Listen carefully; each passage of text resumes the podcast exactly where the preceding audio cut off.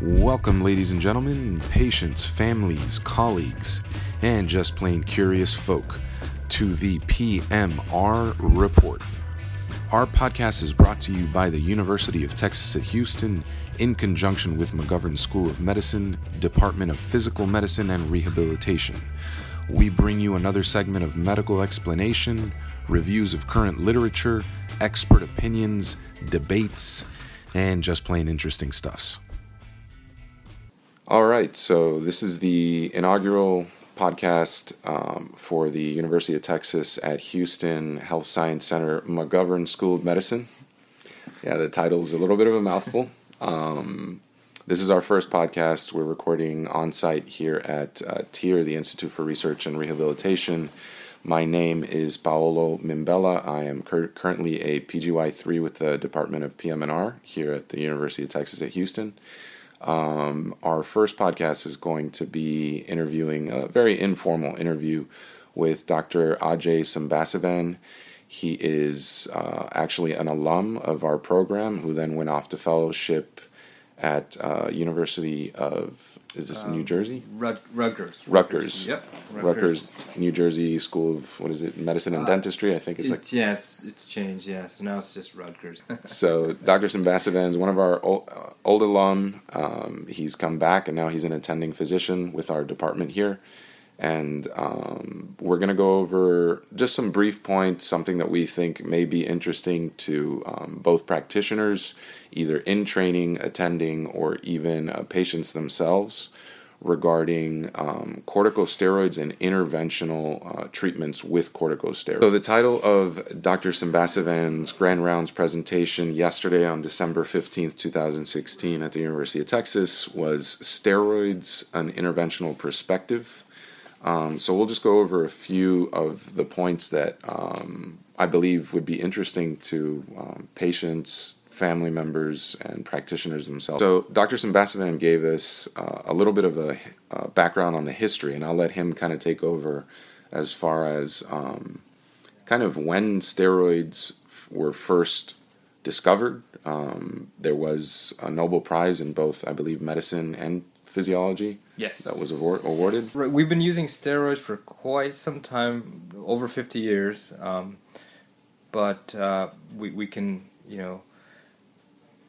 attribute a lot of what we know for the steroids and their anti-inflammatory properties, which is what we exploit with them most often, to three gentlemen who were awarded the Nobel Prize in 1950. Edwards Kendall, Tatus Reichstein, and Philip Hank. They studied the adrenal glands and figured out that there are hormones inside that have anti-inflammatory properties. And from that, we now use those properties throughout the body to direct treatment for painful pathologies. Okay. Just because I'm a curious person, their discovery, was it based on all the steroids that are produced in the adrenals, or was it based on just kind of corticosteroids themselves, glucocorticoids and their effect, or? I believe it was for molecules within the adrenal gland that have anti-inflammatory processes. Okay, which, as you were saying, is kind of essentially that gold mine that we found that we exploit, like you said, right, those effects for treatment, as treatment options for patients. Right. So could you tell us a little bit about glucocorticoids? Sure. When we talk about steroids, they're... steroids are hormones. Corticosteroids, majority of the steroids are made in the adrenal glands. The corticosteroids are specific because they're derived from the cortex of the adrenal glands, and within that there are three of them. There's androgens, there are mineralocorticoids, and there's glucocorticoids. We exploit the glucocorticoids for our musculoskeletal and interventional practice because those are the ones that have the anti-inflammatory process or benefits, and they are unique because they bind to a glucocorticoid receptor, and they also have an involvement with glucose metabolism, but we try not to use that. We're really using them for the anti-inflammatory components that they offer. And how do they do that? It's pretty complicated, a lot of biochemistry involved. However, thing we do know, it's a lot of downstream regulation of cytokines, inflammatory cells, cell-mediated immunity, and vascular kind of a cascade of events that occur in the inflammatory process. They down-regulate that. So and we see that clinically because you don't see a benefit until that cascade kicks in. Okay. So when you use a steroid, you're not going to see the benefit immediately because it's not an immediate effect.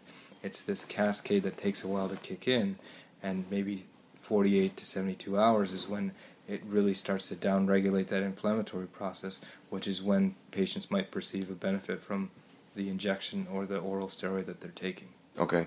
Just to kind of recap for some of our non-medically or highly scientifically trained listeners out there, what Dr. Sambasivan's talking about is the adrenals are two glands that sit right on top of your kidneys.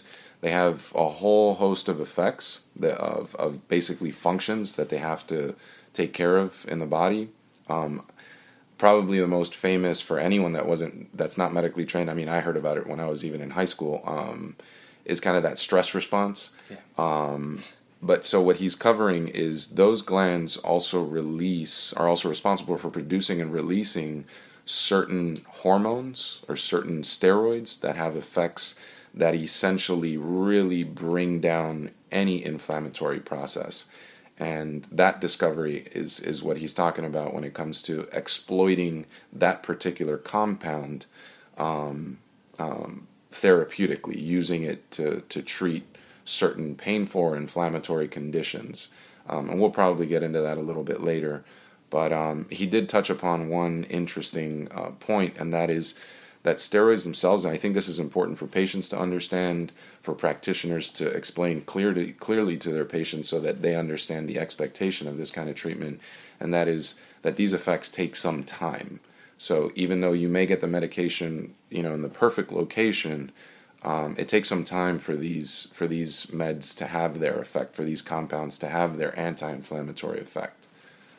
Absolutely, and I feel for patients because it's probably pretty frustrating if you come into a clinic with a lot of pain in a certain area and you find this doctor who's willing to treat it and he sticks a needle or does something interventionally to try to address that pain, and then he tells you that it's going to take 3 days for you to feel any benefit. And sometimes patients feel a little bit even worse for a little bit right after because you've put a needle, you've kind of driven and traumatized tissue to get the med into the right place, right? Absolutely, absolutely. We do our best to try to guide it using imaging techniques to avoid things that are sensitive and to use local anesthetic, generously to make it comfortable.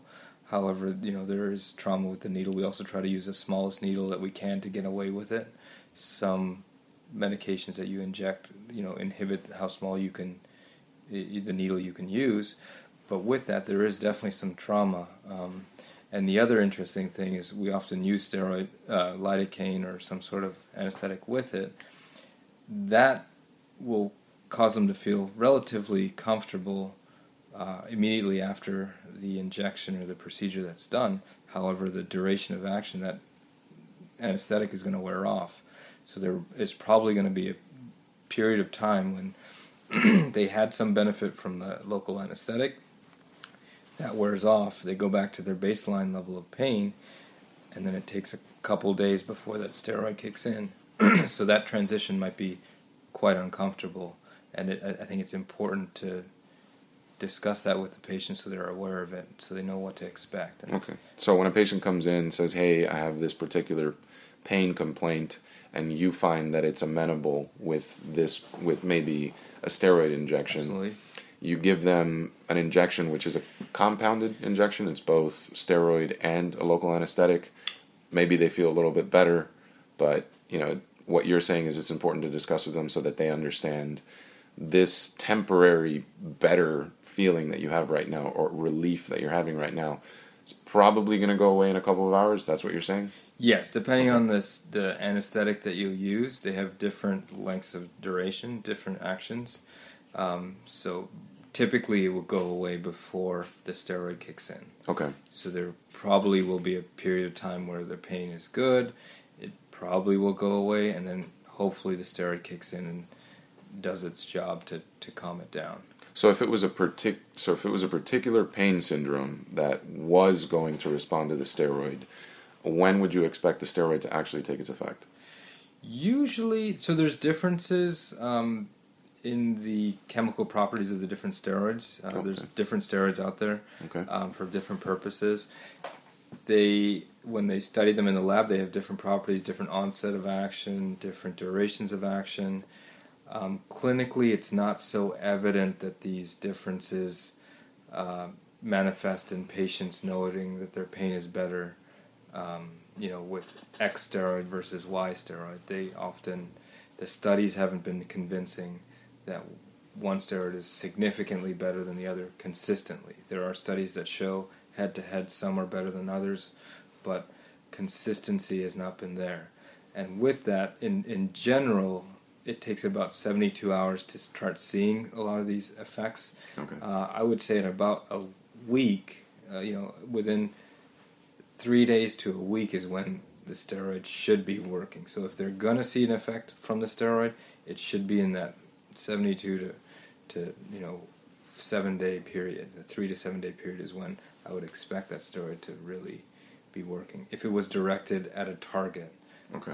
If it's taken orally, and there are some caveats. It depends if the dose was right, if it was taken up by the vasculature, if it was broken down quickly. There's things that we can't control, but this is just a very general statement. Is when I see patients in the clinic, I'd often say, you can expect, I'm hoping, if we're going to see a response, it'll probably be between 3 and 7 days when you notice some change. Okay. So let's say 2 weeks, 3 weeks, 4 weeks goes by, and the patient tells you, hey, doc, they come back for follow-up, at 4 weeks, and they tell you, I didn't feel any better at any point throughout, after the procedure. What do you think at that point?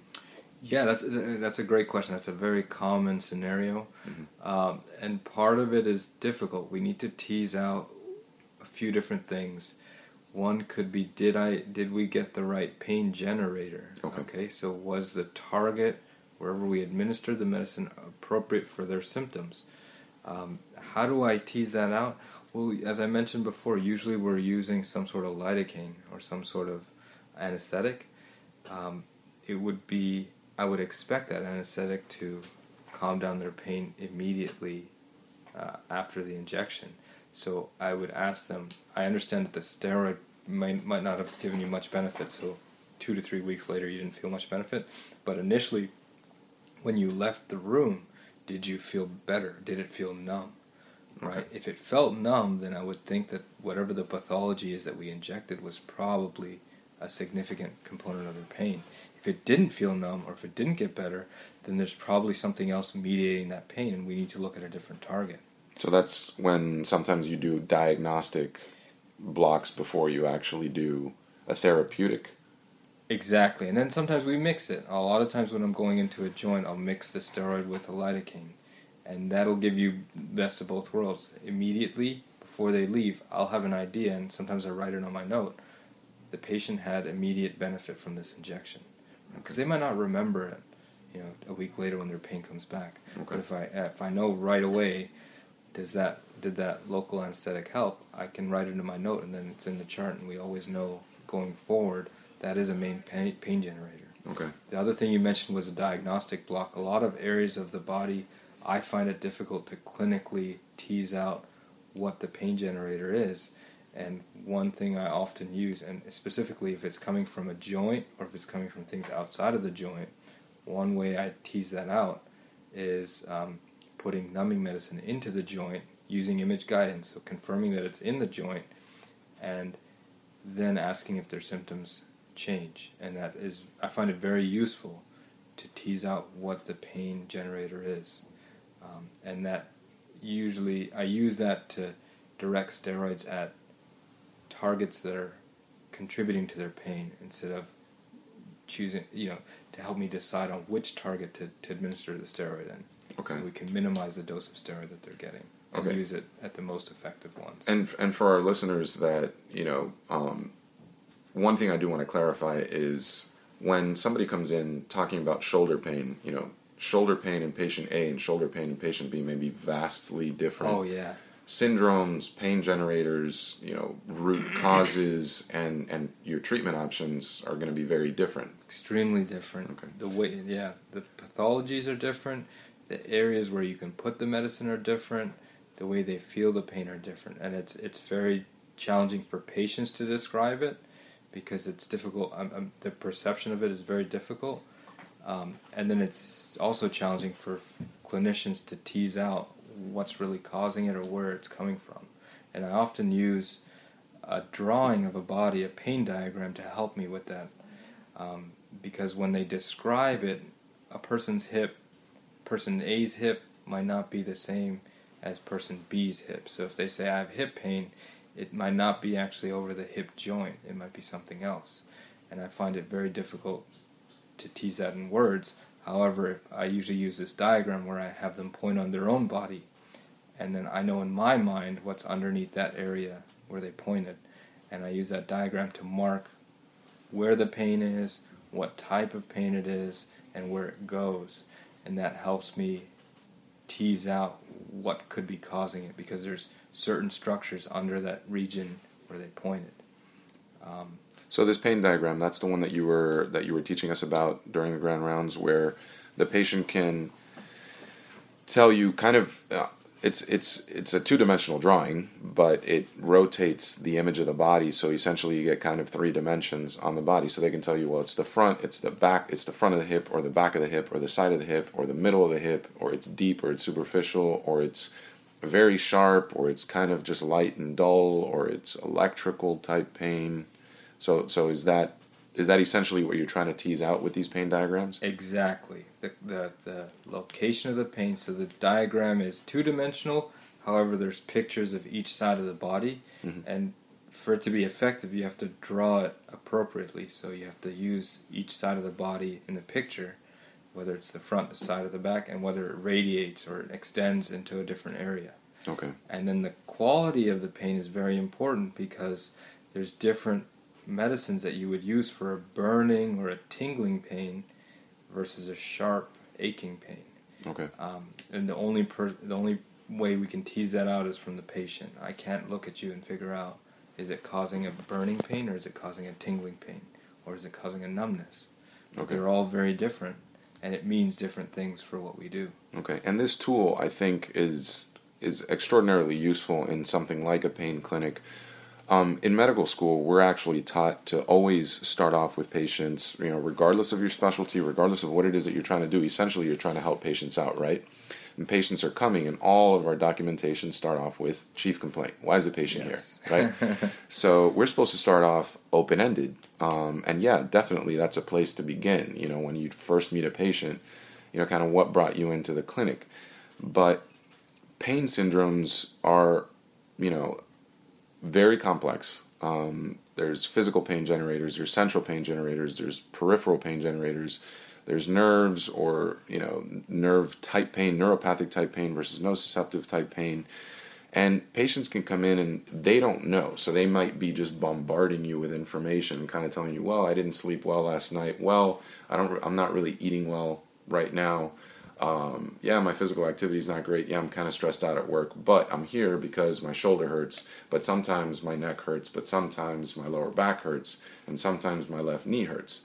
So it's kind of like it becomes difficult with purely open-ended questions to really tease out, okay, let's triage things. Let's figure out what is the biggest problem here, and what can I do about that? Because, I mean, that's what we're trying to do as medical professionals, is really we're trying to improve our patients' lives, improve our patients' function, and kind of alleviate some of those pains so that they can get back to doing, you know, whatever it is that they do, you know, at home or at work, and so on and so forth. So this particular tool, I have the luxury of having it right in front of me. I know that through the medium of just audio, you can't see it, but it's a drawing that has front, side, each side, and back of the body.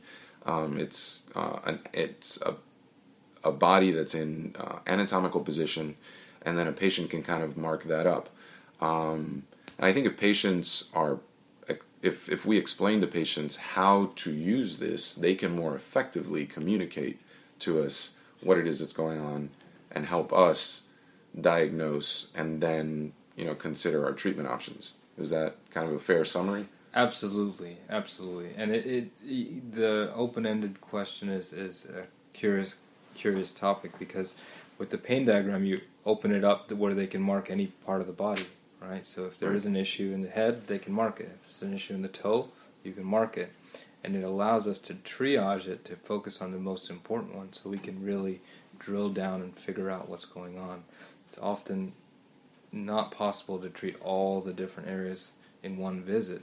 However, it can clearly document the areas that we need to address, and we can do it systematically in a few different visits. The other thing I will say, there's ways to use this serially, so over the course of treatment of a patient, you can see how it evolves with your treatments, with your injections. That pain diagram will change, and you'll see how the pain that used to go down the leg now doesn't go down the leg. Okay. And that might mean a different source of the pain. Okay. Right? It might mean that you knocked out one of their sources of pain with the last procedure. And if it doesn't go away, that might mean that you didn't knock out their pain. Right? So it can be very useful going forward in the future. The other way it's really useful is if you have this in the chart, say 2 years later the patient comes back and they had pain going down their right leg to their big toe, and you did XYZ procedure, and you look at the follow-up pain diagram, that pain was gone. 2 years later, they draw you that exact same picture. I'm probably going to think that that same procedure would help them again. Okay. So it'll help me drill down on what I can offer that patient to effectively treat their pain. So it helps you prospectively and retrospectively as well. You got it. Okay. You got it. Okay. With these particular interventions, with putting needles in places, putting medication in places, are there any absolute contraindication situations where you never want to put a needle in, or patients that it's not a good idea, that the risks definitely outweigh the potential benefits of this particular treatment? Right. There are contraindications to injections, per se, so depending on what you're injecting, sticking a needle in the area.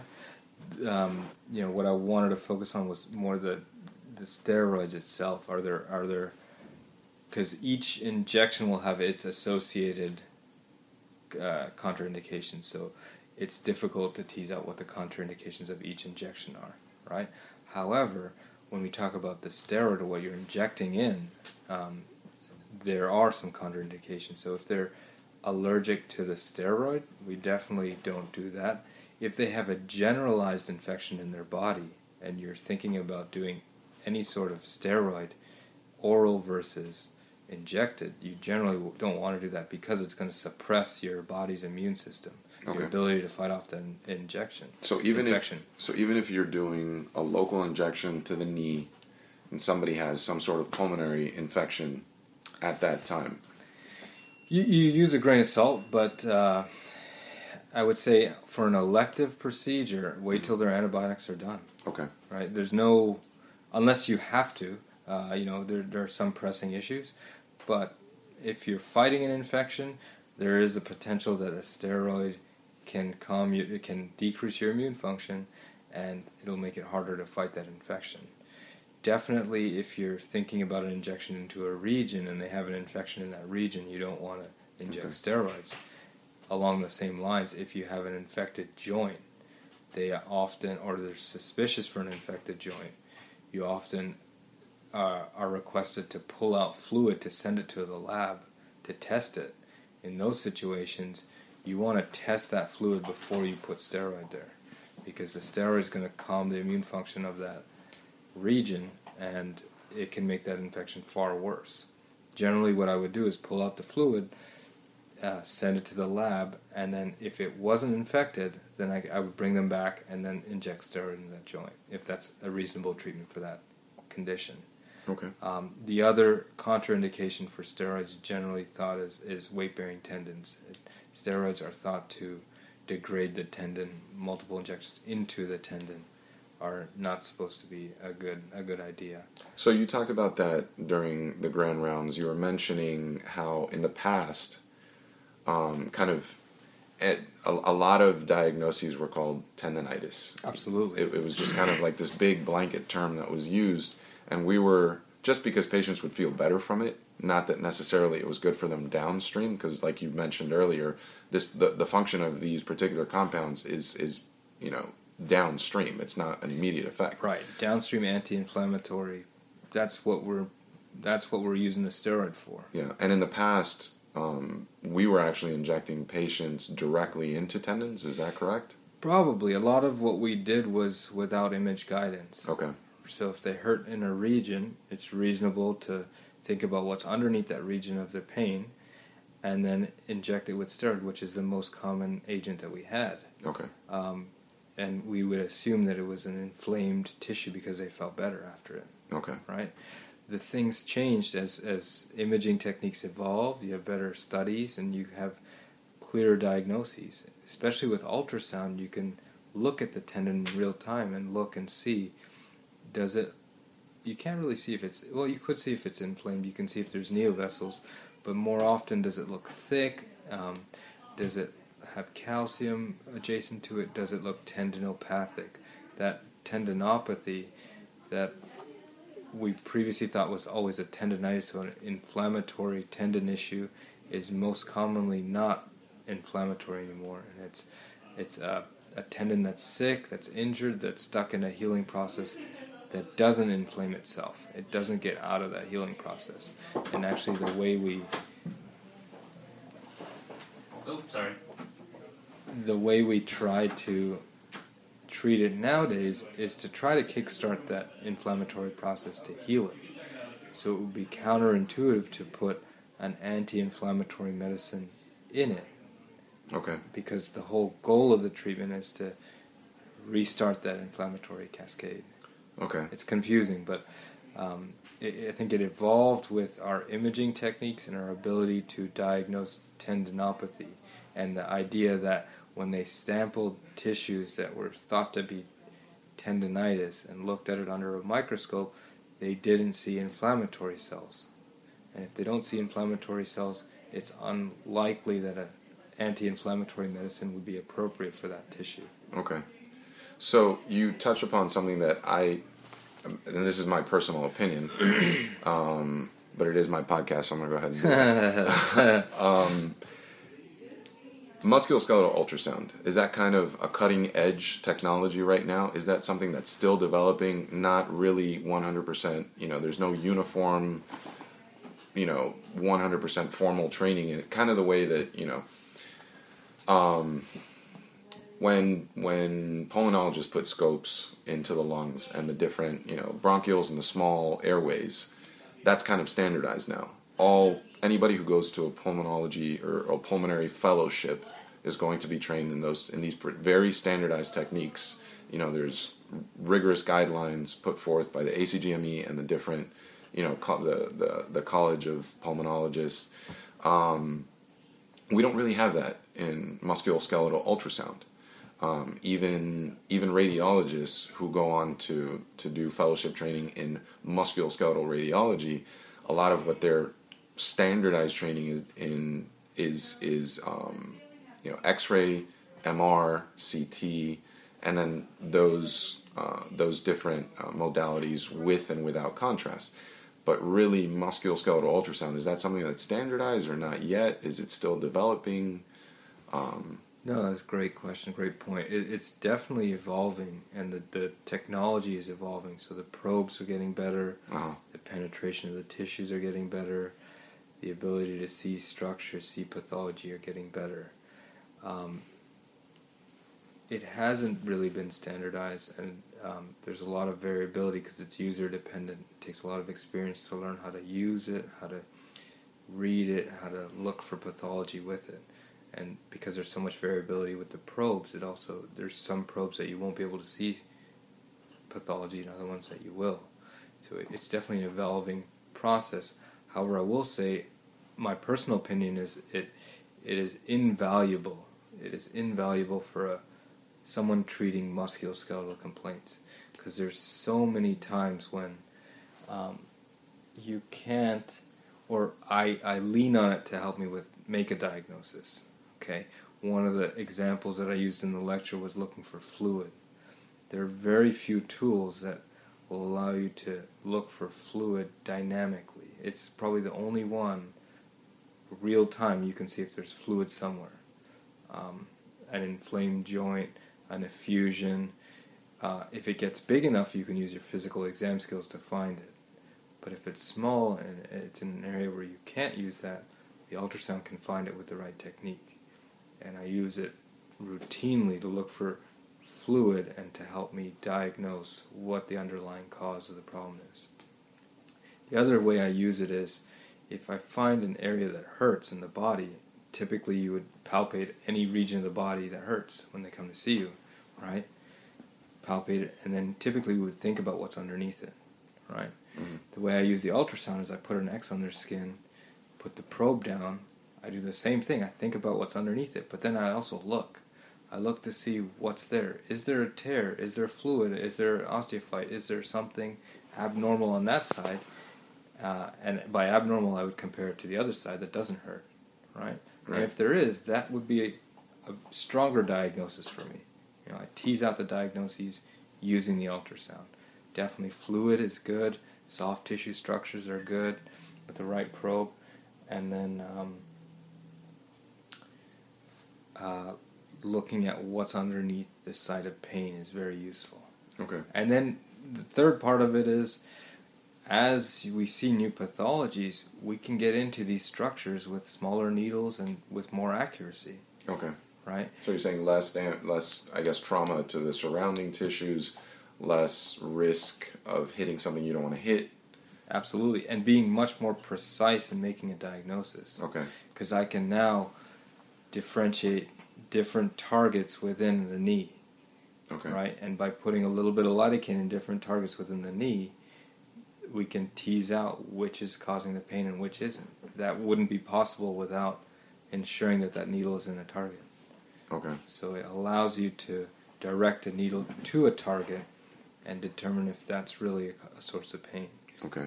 So I would say in my practice I would use it. It's invaluable for the patients I treat. So going back to recap what you were mentioning, I was asking about, musculoskeletal ultrasound and kind of how I'm going to cut this out. I was asking about musculoskeletal ultrasound and its uses and its standardization as far as training, but there is no standardization. Right now it's really user dependent. Absolutely. Experience dependent, absolutely. which kind of that experience belongs to the user, you know, how many times have you scanned a knee, how many clinically symptomatic knees have you seen? Yeah. And then you were mentioning real time, you know, scanning and seeing dynamically what's going on with a patient's particular joint. When you do something like a CT or like an MR, these are static images. So the patient is lying on a bed, sitting on a bed, and then this big machine is taking a whole lot of slices. Yeah, definitely. It's a whole lot of very thin, two-dimensional cuts of a particular joint, but the patient's not moving. As a matter of fact, they can't move, or the image will be degraded during those examinations. But with ultrasound, once you get the plane that you want, once you have the probe looking at exactly what you want it to look at, you can actually move and range a joint and see what's going on dynamically. That's something that you can only do with ultrasound as far as my knowledge goes. Absolutely, and one application of that is, suppose someone has a click somewhere. Right. Right. There can be various reasons for a click around a joint. There aren't any, you can do multiple MRIs in different positions and look for what's moving around. Right. Right, abnormally. However, it's much easier to look at an ultrasound and look for something to move dynamically. Okay. One instance of this would be a subluxing ulnar nerve. Okay, you can feel that. So clinically, we could palpate it and feel it. But it's a clear example how ultrasound can show you in a dynamic movement how that nerve moves around, and you can apply that to different areas. It's just one example. In that case, you can probably feel it with your own hands. but there's a lot of places where you can't. Okay. And this can be a very useful tool.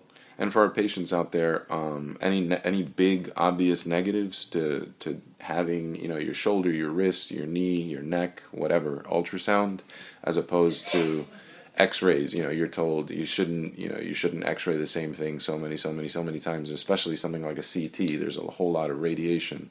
Does that happen with ultrasound? Absolutely not. No, there's no risk associated with radiation exposure. It doesn't use radiation, so there's absolutely no risk. The only thing you could have is because it's dynamic, you often put joints into positions to look at structures when they're hurting. So you might feel pain with it because we're trying to put your joint into a position that hurts you to look at what's causing the pain. Okay. Right, and that's something you should know about. I will say that there's two types of ultrasound. So ultrasound can be used in therapy for therapeutic effect. Okay. For muscle pain, muscle spasm, you can use it like heat. That's not what we're doing when we talk about using ultrasound to look at these different joints of the body and using it for injections. There are two different applications of ultrasound. We're using the ultrasound to diagnose things versus a therapist would be using ultrasound to work on muscle or myofascial pain, using its properties with heat to help tissue recover. Okay. And two distinct things. Okay. So one is diagnostic and one is therapeutic. Exactly. Okay. It's kind of an easier way to classify, you know, one versus the other. Absolutely. And I mean, I know from the things that I'm being taught throughout residency, the papers that I'm reading, it was kind of a leading question when I was asking you about, you know, is this kind of cutting edge? And the reason that I bring that up is because there's so many papers out there, a lot of this stuff that's actually coming out of like Germany and places in Europe, talking about sonoelastography, where we're using ultrasound with various amounts of pressure being applied when you're pushing down to assess the quality of particular soft tissues within a joint. Mm-hmm. Or neovascularization is another thing that is still currently being researched. You were mentioning not everything's a tendinitis. You know, we're using the term now tendinopathic, right? Which is also a blanket term, but not as just saying, well, it's inflamed, let's just put some steroid in it. Now we're saying, well, now there's something wrong with it, but okay, let's try to figure out what's wrong with it. And one of the things that some researchers are finding, I think a lot of the work is coming out of Harvard and Stanford and some of the Ivy League programs here in the U.S., where they're looking at neovascularization, and they are looking at whether small blood vessels are sprouting in some of these tissues, some of these tendons, and does that correlate with a soft tissue that's in that, you know, feed forward bad cycle of healing, and it just won't heal. You know, you have patients. I mean, I'm sure it happens pretty often in the pain clinic, where patients come in, they're like, yeah, I've just had kind of a bum shoulder for 20 years. And maybe they've got some sort of tendinopathic process that's just been cycling, and the particular tendon or ligament is not really healing well. So, I mean, these are definitely things that are cutting edge. They're still being researched. How much promise is there? We don't know. Right. But, I mean, the question is out there. We're seeing some significant findings, at least they look significant on ultrasound examination. What do they mean? And I think that's kind of what we're trying to tease out, because if we can figure out what they mean, and we can elucidate some of these processes a little bit more clearly and essentially do what it is that we want to do, and that is help patients kind of get better, you know, improve their function, decrease their pain levels. So. Absolutely, yeah. Well, I think we're running out of time a little bit. I know we started talking about steroids, kind of the history, yeah, some of the differences. But no, I mean, thank you for taking the time to talk with us. Is there anything in particular that you also want to hit before we go? Yeah, a lot of patients would ask you the duration that the steroid will work. Okay. When you're talking about an injection, how long is it going to work? Okay. And there's a lot of variables that are involved there. It's hard to tell the patient. What the studies show is it's not long term. Okay. I think that's kind of agreed upon, and it decreases with time. depending on where you're putting it, you're not expecting years of benefit from the steroid. Okay? So this isn't a fix-it-all. Absolutely, it's not a fix-it-all. However, it's a good anti-inflammatory in a place that's inflamed. Okay. A place, and it's hard to tell if a place is inflamed, but clinically, if they have a flare, if they have knee pain and all of a sudden it flares up, that to me would signify that there are inflammatory cells there, and that's kind of one way I would decide on whether or not to use a steroid. That might be a person I'm more likely to use a steroid on, because I believe there's inflammatory cells there, so they might be amenable to an anti-inflammatory medicine. So somebody that does have that chronic knee pain, then they have a flare, and you think this is somebody that I think will definitely benefit from this particular therapeutic intervention. You give them the therapeutic intervention. What else do you tell them? Because understanding that, you know, this injection is not going to fix you, it may calm down your symptoms, but what else are you going to try to tell the patient that usually needs to be done? Is there therapy that needs to be done? Are there other physical modalities that need to be done? Yeah, you know, a lot of times I use the injections to facilitate therapy. A lot of patients can't tolerate the therapy they need. Okay. To rehab a joint, rehab a muscle, whatever it is. It just hurts too much, and it's understandable that it hurts too much. The first thing we would try are oral medicines, Tylenol, you know, something like that. And on our rehab unit, we use it all the time for patients that have soreness. If I go to the gym, it probably, you know, it'd be sore the next day, and they're here, an inpatient might be here 5 days in a row. Right. Working out. It's reasonable that they have muscle pain from that. Okay? If that doesn't work, I try to look at areas underneath it that are hurting, and then I might direct medicines there, and I would tell them the goal of that injection is to facilitate your ability to do the therapy. I want you to do the therapy, to do your rehab, and that's integral when I do these injections, is that there's some therapy, they're doing their exercises, it might be their home exercises, or they're staying active and adopting healthy lifestyles, you know, to treat their other problems that they have. So usually, and again, I may be leading you here, I'm not a lawyer in court, but usually these chronic pain syndromes, they're biomechanical in nature. Is that fair to say? A lot of them are, yeah. A lot of them are, yeah. Kind of, there was a root biomechanical cause that kind of got, sure, you there, but yeah. It was like long-term poor form, let's call it that. And then we're able to do something to calm things down so that then you can try to correct that form. I know it's a very general statement, yeah. Very general, and we can't apply this to every kind of pain, absolutely, syndrome. But do you think that that's kind of an appropriate, very generalized way for, you know, maybe patients to see it? Hey, I have low back pain, okay? I've had this for years. I was a bus driver for a long time. I was seated in this bad position, you know, not really activating my core, just, right, kind of leaning forward for 8-10 hours a day. I did that for 20 years, and my back's killing me now. You know, I'm 56 years old now. I've been doing this since I was 35, and here I am in your clinic. And you tell me, okay, I can do something that's definitely going to bring down your level of pain to some degree, but there's other things that we need to do to really try to maximize the effect of any intervention that I do. Is that an appropriate way to look at things? Yes. I think, you know, what we, as physiatrists, we try to do comprehensive treatment plans. We try to incorporate, you know, bracing, medicines, therapy, injections, and testing when we treat a patient. And it's my opinion that the best outcomes are when you combine all those together. Okay. So you combine the therapy with their exercises, with the bracing, with the appropriate injections, and then you get better outcomes. So I would try to use these and counsel the patients that, you know, we're doing this injection to try to help you do your exercises, to get through your day, to walk down the street more, okay, to, you know, play tennis, you know, the activity that you like doing. We're using these procedures to help you do the things that make you happy, okay, right? Or to keep your body fit. Okay. It's the injection's not going to cure the underlying problem. Okay. Unless there's inflammation there, it'll help that. Okay. But if it's arthritis, it's not going to cure the arthritis. Okay. And that's something that needs to be discussed. Okay. The steroid doesn't cure the arthritis. It might cure inflammation that's causing pain associated from an arthritis flare. Okay. That was a lot, but that's really what it does.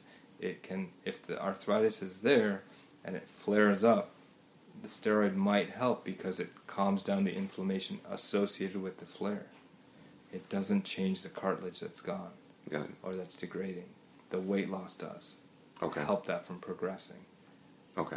Does that make sense? No, it makes sense. Yeah, it makes sense. So do you think there's, again, leading. Gee, I'm getting good at this. Maybe I should have gone to law school. Do you think that there's a benefit if we got, a specialist, like you, involved on the inpatient side a little bit sooner in the process? When somebody's admitted, they have a chronic pain syndrome, and it's really hampering them from participating in their rehab therapies. Do you think that if we got involved a little bit sooner, we'd be able to, get more benefit out of the time that they're spending in the rehab unit? I think, yes. I think whenever we do any intervention or any treatment, we're looking, as a physiatrist, you're looking for functional benefit. How do you improve the patient's quality of life by whatever you're doing, right?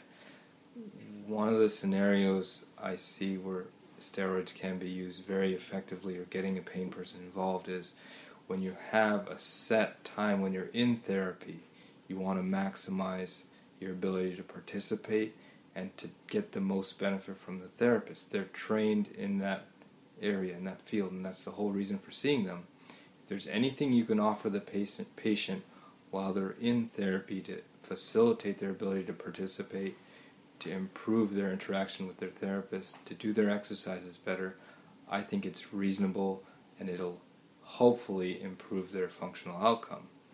One thing probably is getting a pain person involved earlier if they have a focal pain. Okay? One thing is probably if it is focal and it's inflamed, putting steroids in there. Because the duration of the steroids is short term, it might coincide, probably does, with the amount of time they're in the therapy. Okay. Ideally, that's the time you want to have that steroid there is when they're getting their rehab to improve their function. You don't want the pain to limit it, so that would be a very good application of a steroid injection, would be a patient who's involved, actively involved in therapy and has pain that's inhibiting their participation. Okay. For me, that's an easy decision as long as there's no contraindications and I have a reasonable idea that there's something inflamed to go after it with a steroid. And definitely getting involved as early as possible because there's still that, lag time for the steroid to really kick in. Right, and anything we do, there's going to be a lag. It's going to take time for me to see the patient, evaluate them, get imaging, figure out what it is. If it is a steroid that I choose, there is that 3-day, period before it starts working. So we don't want to lose time. Right. Our inpatients are really here for a finite period of time, 3 weeks, and that's their time to get the maximum therapy that they're ever going to get for that condition. Got it. So anything we can do to improve that is in our best interest, and it's in the patient's best interest. So getting a consult in earlier would be helpful, and then thinking about using steroids for things that might be inflamed, inhibiting their participation is a reasonable thing. Okay. Got it. Got it. So the world of pain, the world of steroids and interventions, and trying to get people back on their feet and doing the things that, they care about, living their lives. Anything else you want to touch on? No, this was very good. I hope it's helpful. I appreciate it, Well, Dr. Sambasivan, thank you for your time. Yeah. Thank you. All right, sir. And we'll see you next time. Sounds good. We thank you for listening. We hope you found today's presentation enlightening. And as always, if there's a particular topic you would like to have discussed, feel free to email us. Good night. Ladies and gentlemen, as we close another session of our podcast, I would like to make it clear that we make every effort to broadcast correct information. We will double-check facts and assertions, but we do ask our listeners to realize that medicine is a constantly changing science and an art. One physician may have an entirely different way of doing things from another, and any views expressed are solely those of the person expressing them. We welcome any comments, suggestions, and correction of errors. We do not accept any money, services, or sponsorship otherwise from pharmaceutical, supplement, or device companies. By listening to this podcast or reading this blog, you agree not to use this podcast or blog as medical advice to treat any medical condition in either yourself or others, including but not limited to patients that you may be treating. Consult your own physician for any medical issues that you may be having. This entire disclaimer also applies to any guests or contributors to the podcast or blog. Under no circumstances shall McGovern Medical School, any guests or contributors to the podcast or blog, or any employees, associates, or affiliates of UTHealth be held responsible for damages arising from use of this podcast or blog. We are here to stimulate the dialogue. We are here to get the wheels spinning. We are here to spark new questions in the field of medicine. Thank you for listening.